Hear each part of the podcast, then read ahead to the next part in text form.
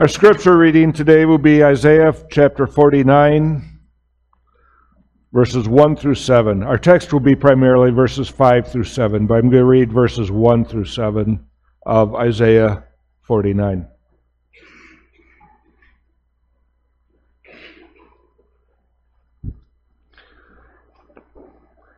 Hear now the holy and inspired word of God. Listen, O coastlands, to me. Take heed, you people from afar. The Lord has called me from the womb. From the matrix of my mother, he has made mention of my name. He has made my mouth like a sharp sword. In the shadow of his hand, he has hidden me and made me a polished shaft. In his quiver, he has hidden me. And he said to me, You are my servant, O Israel in whom I will be glorified. Then he said, I have labored in vain. I have spent my strength for nothing and in vain. Yet surely my just reward is with the Lord, and my work is with my God. And now, the Lord says, who formed me from the womb to be his servant, to bring Jacob back to him, so that Israel is gathered to him. For I shall be glorious in the eyes of the Lord, and my God shall be my strength. Indeed, he says, It is too small a thing that you should be my servant, to raise up the tribes of Jacob, and to restore the preserved ones of Israel. I will also give you as a light to the Gentiles, that you should be my salvation to the ends of the earth. Thus says the Lord, the redeemed of Israel, their Holy One to him whom man despises, to him whom the nation abhors, to the servant of rulers. The king shall see and arise. Princes also shall worship, because of the Lord who is faithful, the Holy One of Israel, and he has chosen you. Thus ends the reading of God's holy and inspired word. May the Lord himself add his blessing to it. The servant brings salvation. Two weeks ago, we looked at the coming Messiah, at Jesus in his divinity as the great I am of the burning bush, the God from all eternity who is active in creation and who from all eternity covenanted with the Father and the Son to redeem a people. This Jesus, born in Bethlehem, is God Himself, the second person of the Trinity, holy, divine, eternal, without beginning and without end. then last week, from Isaiah chapter 7 and verse 14, we looked at this same Jesus as perfect man, the one who is born of the Virgin, the Emmanuel, God with us, who is sent to be born to be one of us, so that in his life of obedience, he could obey the law of God on our behalf. In his sacrificial death, he could suffer the judgment and hell of God on our behalf. Therefore, as the perfect God of the great I am, and the perfect man, God with us, the Son of the Virgin, coming together in Christ Jesus, we have that perfect mediator that we need. The one who can and has made reconciliation with God for us.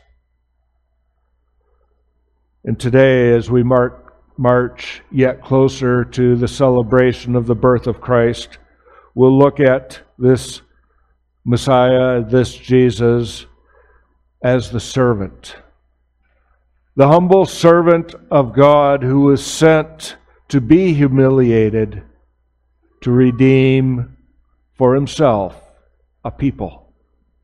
That is you and I, the church.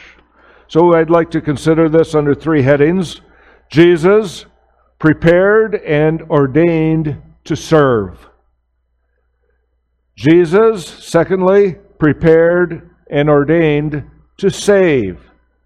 And finally, Jesus prepared and ordained to reign supreme, to serve, to save, and to reign supreme.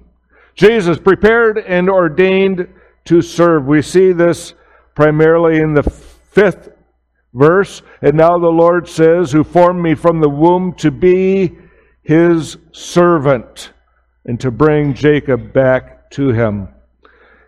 He was ordained and prepared to serve. We see a developing picture uh, of this coming Messiah.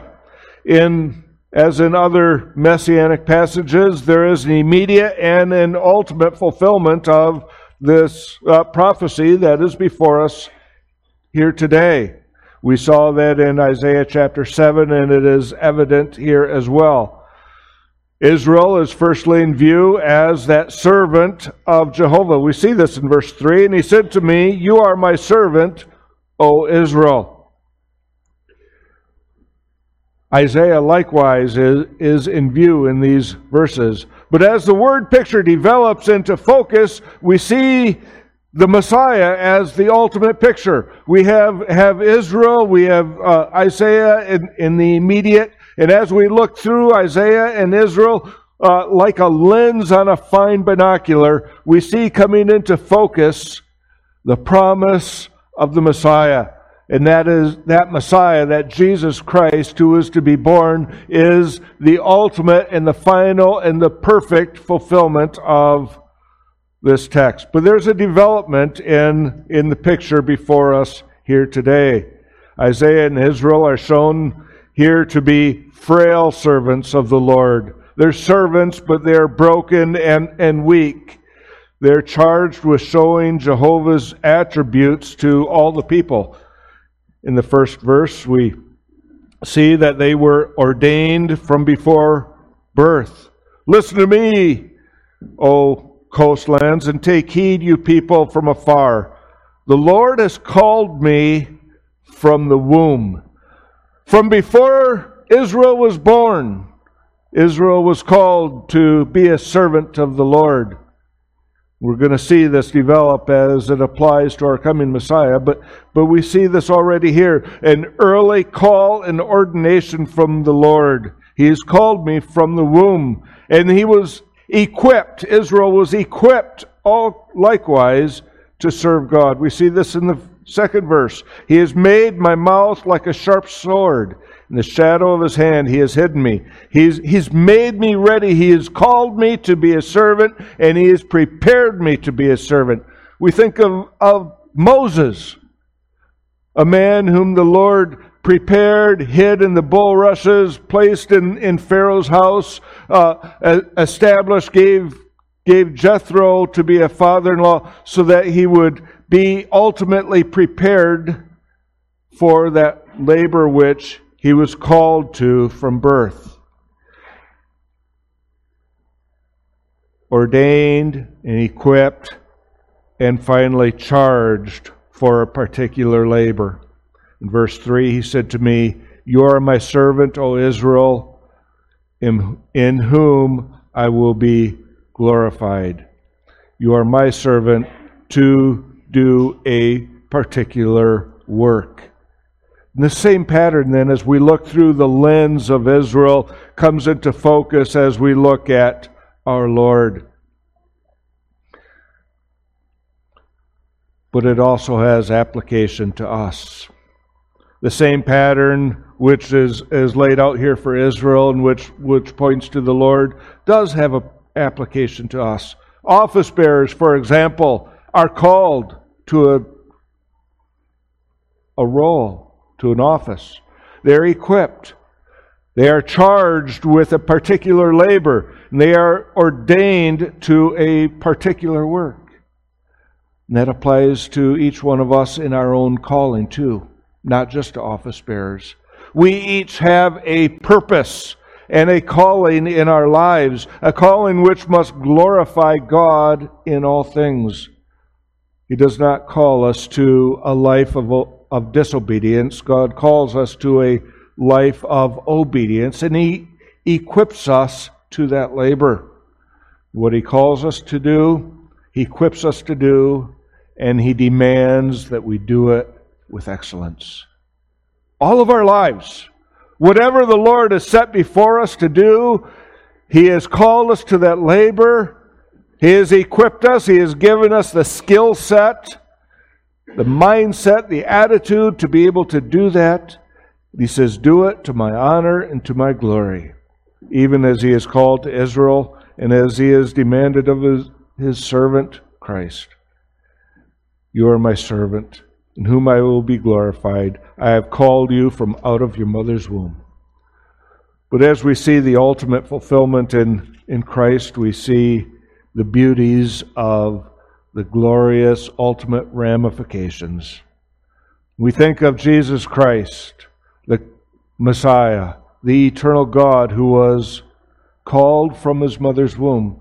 In fact, he was formed in the womb by the Holy Spirit. What a glorious picture. Eternal God, active in all creation conceived in the Virgin Mary by the Holy Ghost. The angel said to Mary, we read in Luke 1, verse 34,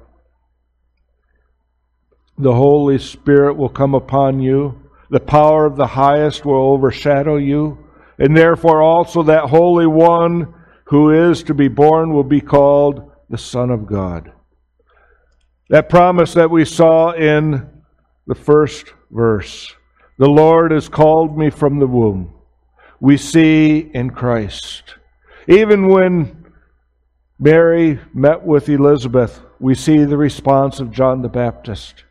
He leapt in the womb of his mother in the presence of the Lord because the Lord had called, ordained, and established Christ to his work, even in his conception. And he was formed not only beautifully, supernaturally, but to a particular work. He had a particular calling in his birth, and that is to gather the redeemed of Israel. To bring Jacob back to him, our text says. What was the reason why Jesus would be conceived in the Virgin Mary? It is to bring together a redeemed people to Jehovah. We'll see as we work through that this is the glorious reason why we are here. We would not be gathered here as the redeemed of God were it not for that servant being formed in the womb of Mary, conceived by the Holy Spirit, called to a particular purpose, and that is to gather a redeemed people, to bring Jacob back to me, so that Israel would be gathered to him. What a glorious thing. In fact, this so that Israel is gathered to him might be better translated as, as some do translate it as, as an interrogative, as a question, a rhetorical question. Shall not Israel be gathered to him? Because that, that demands what is implied. He would bring Jacob, Jacob back. Why? Because God Himself will gather Israel back. That is the thought. Because God's promises are certain. And so this Christ must come, this Messiah must come for the purpose of bringing Israel back to Him. This shows the eternal promises of God, which are certain and they are sure. God promised to Abraham that in him all the nations of the world would be blessed, that his seed would be more numerous than the sands of the sea or the stars of the sky. And yet, Israel had walked away in so many ways. This Messiah, this servant, would come to gather Israel to him, to glorify Jehovah in fulfilling his will. We read of this in Colossians 2, such a beautiful, glorious description of, of the finished work of our Lord. He has delivered us from the power of darkness. He has conveyed us into the kingdom of the Son of His love, in whom we have redemption through His blood, the forgiveness of sins. He, Christ, is the image of the invisible God, the firstborn over all creation, and He is the head of the body, the church, who is the beginning, the firstborn from the dead, that in all things He might have the preeminence, that He would be the, the forefront why? Because it pleased the Father that in him all the fullness would dwell, and in him to reconcile all things to himself, serving as mediator, whether things on earth or in heaven, having made peace through the blood of his cross. The glorious purpose of the incarnation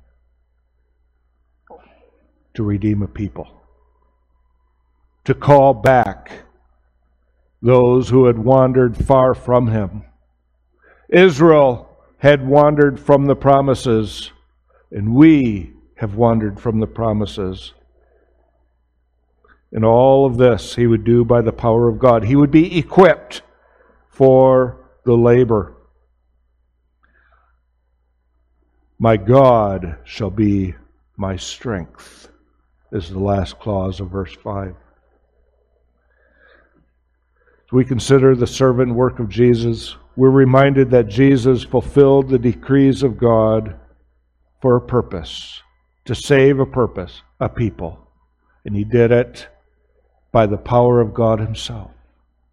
Because he is God. Thus, the work of Jesus is the work of God, and yet his calling is to return Jacob to the Lord.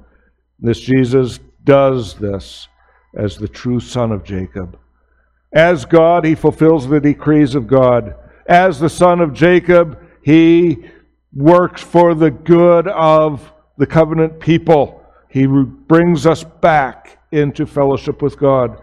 The work which Jesus had prepared and ordained to do was the work of the perfect mediator between God and man. He was formed in his mother's womb for the purpose of calling, of returning a people to God. And he did it by the power of God himself. Prepared and ordained to serve God. But secondly, we see that Jesus was prepared and ordained to save. We see this in the sixth verse. Indeed, he says, God, it is too small a thing that you should be my servant, to raise up the tribe of Jacob and to restore the preserved ones of Israel. What is hinted at in verse 5 becomes clear in verse 6. That is, this Jesus will gather Israel to the Lord. Israel had abandoned the covenant which Jehovah had made with Abraham Isaac, and Jacob. A covenant which was renewed with Moses and with Joshua as they were brought out of Egypt and as they were brought into the promised land. It was made particular with David when he promised that your son would sit upon the throne for all generations. And with Solomon as he was equipped to establish the temple. All of these promises had been met. But now Israel had been sent into exile. They had witnessed the glory of God. They had been recipients of His covenant promises. They had known uh, of His, His works. And yet they followed after the gods of the wicked kings and after the pagan nations that surrounded them. And they had forsaken the God who had made covenant with them and God had sent them into exile. And that's where we are in Isaiah. But what would this Messiah do? He was restoring the preserved ones of Israel. God sent them into exile, but not forever. And not to be abandoned. During Jesus' ministry, the Jews largely were looking for a mere physical restoration. They wanted a king who would come and, and throw off Herod, who would put off the Roman Empire. They wanted one who would lead them to establish them once again as, as the mighty Israel as it was under King David. And yet the promised Messiah was not to bring a mere earthly peace. That was too small. It is a small, too small a thing that you should be my servant, and it was too small a thing that he would be merely an earthly king. Earthly comfort only brings temporary contentment. We even see that in, in our nation as life gets easy, the people become content, and we wander away from, from that hearty, full blown submission to God. A contentment which normally ignores and marginalizes the God who, who gives us true rest. No, Jesus, the great God man, the mediator who was sent to restore Israel, was not to restore Israel to an earthly kingdom, but to a true union with God, a deep, rich, and abiding union with God.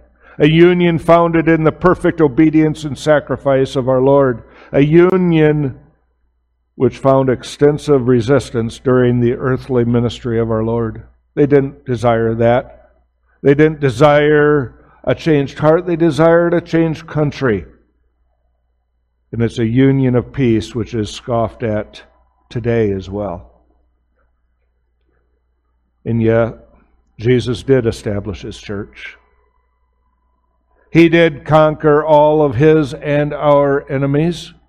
He did prepare his disciples to spread the gospel after his resurrection, and he did save a people. He did not establish Jerusalem as an earthly kingdom. He established heaven as a heavenly and, an eternal kingdom. He restored a people. He did bring Jacob back to him. And in restoring Israel, is said, This is too small. All of the works of God expand and become greater with the coming of Christ. God had made covenant with Abraham and with his seed after him. But Isaiah says this is too small. It's not just Israel that I will restore, but I will also give you as a light to the Gentiles that you should be my salvation to the ends of the earth. It becomes greater. The promise is no longer to a, a covenant nation, but now it is to a covenant people throughout the length and breadth of this world. This Christ was ordained to save many. You recall the Great Commission as Jesus' earthly ministry was completed. He had suffered the curse of the cross. He had been raised from the dead, and now he was ascending into heaven. He commissions his church by his disciples to go into all the world, making disciples, baptizing them, and teaching them. Because it's too small a thing that this would be restricted to just one nation With the coming of Christ, all things become greater. Salvation is no longer just of the physical sons of Abraham, but it is to the spiritual seed. Galatians 3, Paul fleshes this out. Now to Abraham and his seed were the promises made. He does not say, and to seeds, as of many, but as of one, to you and to your seed, who is Christ. And then in verse 29, and if you are Christ, then you are Abraham's seed. And you are heirs according to the promise. It doesn't matter which ethnicity of blood is running through your veins.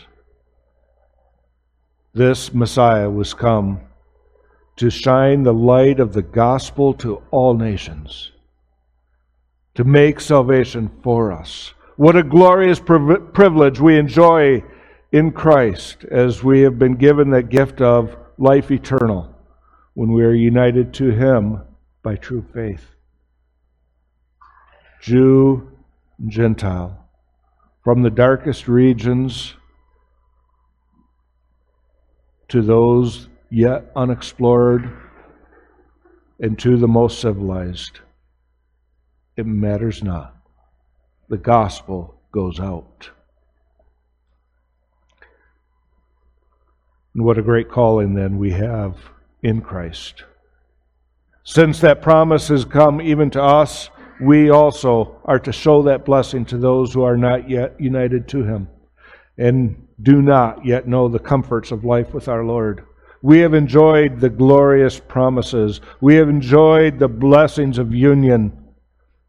And because this Christ has come to shed light into all the world and even to the Gentiles, we're called to be reflectors of that light and to be used by God in that purpose. Finally, Jesus prepared and ordained to reign supreme. This servant of salvation is now shown in the final verse to be the King of Kings. The one who was humiliated to become man is shown to reign over all people. We see this in the seventh verse. Thus says the Lord, the Redeemer, Redeemer of Israel, their Holy One, to him whom man despises to him whom the nations abhor, to the servant of rulers. Kings shall see and arise, princes also shall worship. To the servant, to the one who has served us, who has redeemed us, to the, the one whom the people despise, who spit upon him and scoffed at him as he was led even to the cross. We're told the kings shall see and arise, the princes shall also worship. This servant who brings salvation is the king. Jesus voluntarily humbled himself to be made man, and yet he is still God. And as God, he does reign supreme. Stephen, upon his death, looked up and he saw Christ, Jesus, still man, yet God, sitting at the right hand, standing at the right hand of the Father. Your salvation is ultimately so that you and I, His church, can glorify God in all things. He has been despised by man.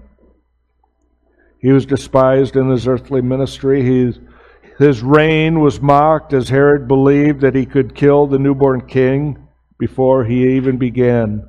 His reign was mocked as Satan's pride sought to, to bring him low in the temptations. He was scorned, he was beaten, he was mocked, he was scoffed at, he was spit upon for you, for me, for his church. And he's still mocked today with every ungodly law that is passed, with every ungodly judgment that is, is rendered from a court, with every despising of his law by you and I, with every coarse joke and with every vulgar jest.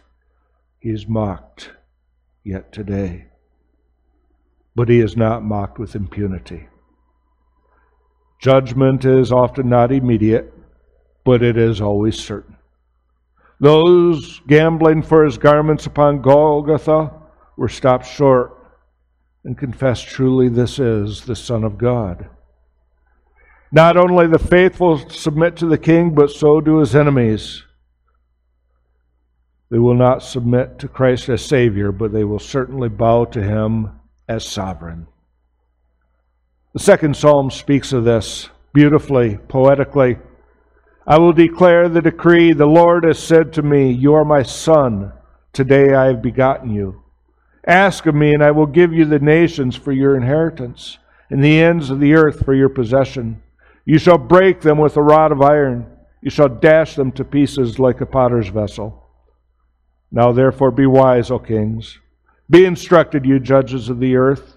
Serve the Lord with fear and rejoice with trembling. Kiss the Son, lest he be angry and perish in the way when his wrath is kindled but a little. But blessed are those who put their trust in him. The enemies will submit. The children will submit with joy. Jesus, this Holy One of Israel, has chosen you. That glorious last clause of our text. And He has chosen you. What comfort that brings to you, His people. He has chosen you. You have had your heart softened so that you cling to Him in true faith. But why? Because He has set His love upon you. Because He has called your name from all eternity. Because He has chosen you. Jesus, the servant of God, has been sent to redeem Israel, to redeem a people from every nation, tribe, and tongue. And He's chosen me. He's chosen you. We were not deserving of it. We have made ourselves enemies of Him. But He has brought back His people and brought us back not to the garden where He's called us friends,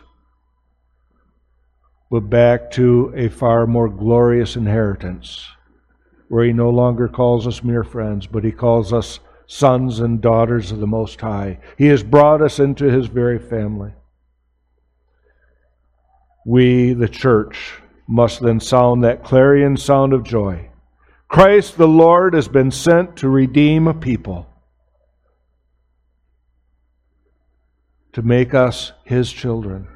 All those who call upon Him in true faith are comforted in the finished work of this babe who was born in Bethlehem.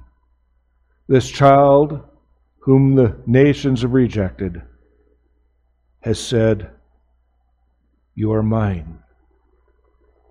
I've chosen you, and I've redeemed you, and I have perfected you, and I shall glorify you.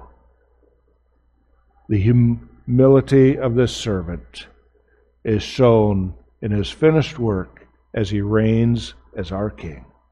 Amen. Please rise for our prayer of application, which will then conclude with the Lord's Prayer. Lord our God, you have been with us and you have guided us. You have fed us and nourished us. Lord, you have sanctified your worship, and we praise you for that. We pray that uh, your name would always be glorified, that, that it would be lifted high upon our lips, that you would now, in due course, dismiss us with your blessing. We conclude this prayer using those words that Christ Himself taught us to pray, saying, Our Father, who art in heaven, hallowed be thy name. Thy kingdom come, thy will be done, on earth as it is in heaven. Give us this day our daily bread, and forgive us our debts as we forgive our debtors. And lead us not into temptation. Deliver us from evil. For thine is the kingdom, and the power, and the glory forever. Amen.